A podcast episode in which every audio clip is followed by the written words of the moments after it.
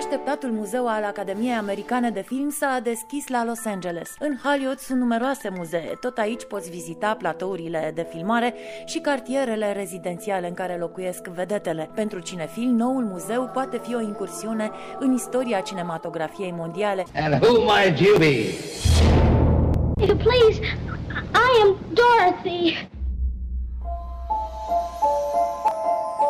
Pe pagina de internet a muzeului puteți să vă întâlniți cu pantofii roșii purtați de Judy Garland în vrăjitorul din Oz sau cu rochia Cleopatrei din ecranizarea realizată în 1934 și mai puteți vedea costumul de cosmonaut care face parte din recuzita filmului Odisea Spațială.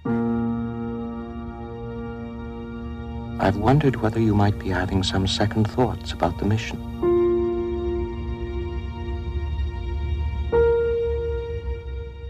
Tot aici puteți vedea Sania din Citizen Kane, roboții din Star Wars și o colecție impresionantă de afișe ale ecranizărilor nominalizate sau premiate de Academie.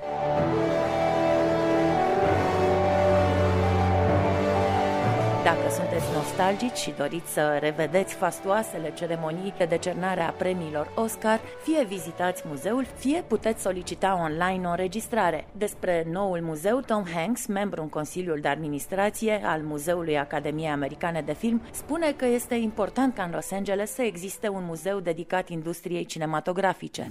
Do we need a movie museum?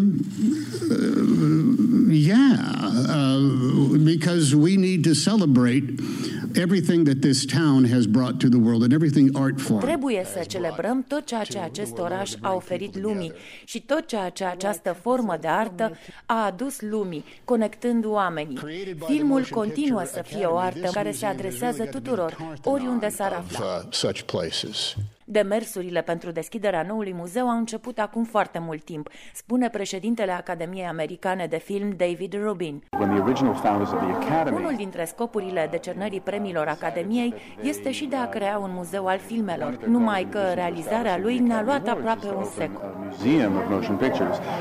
It only took us a century. Expoziția din noul muzeu abordează și controversele din industrie, cum este absența artiștilor de culoare în rândul nominalizaților, slaba prezență a femeilor și mișcarea MeToo, unde sunt rezumate cazurile de hărțuire sexuală din lumea filmului. În ce privește clădirea care găzduiește expozițiile, aceasta a fost proiectată de arhitectul italian Renzo Piano și este compusă din două clădiri conectate prin poduri de sticlă, de unde vizitatorii se pot bucura de o priveliște priveliște panoramică înspre Hollywood Hills. Chiar dacă nu ajungeți în Los Angeles, puteți să vizitați pagina de internet a muzeului.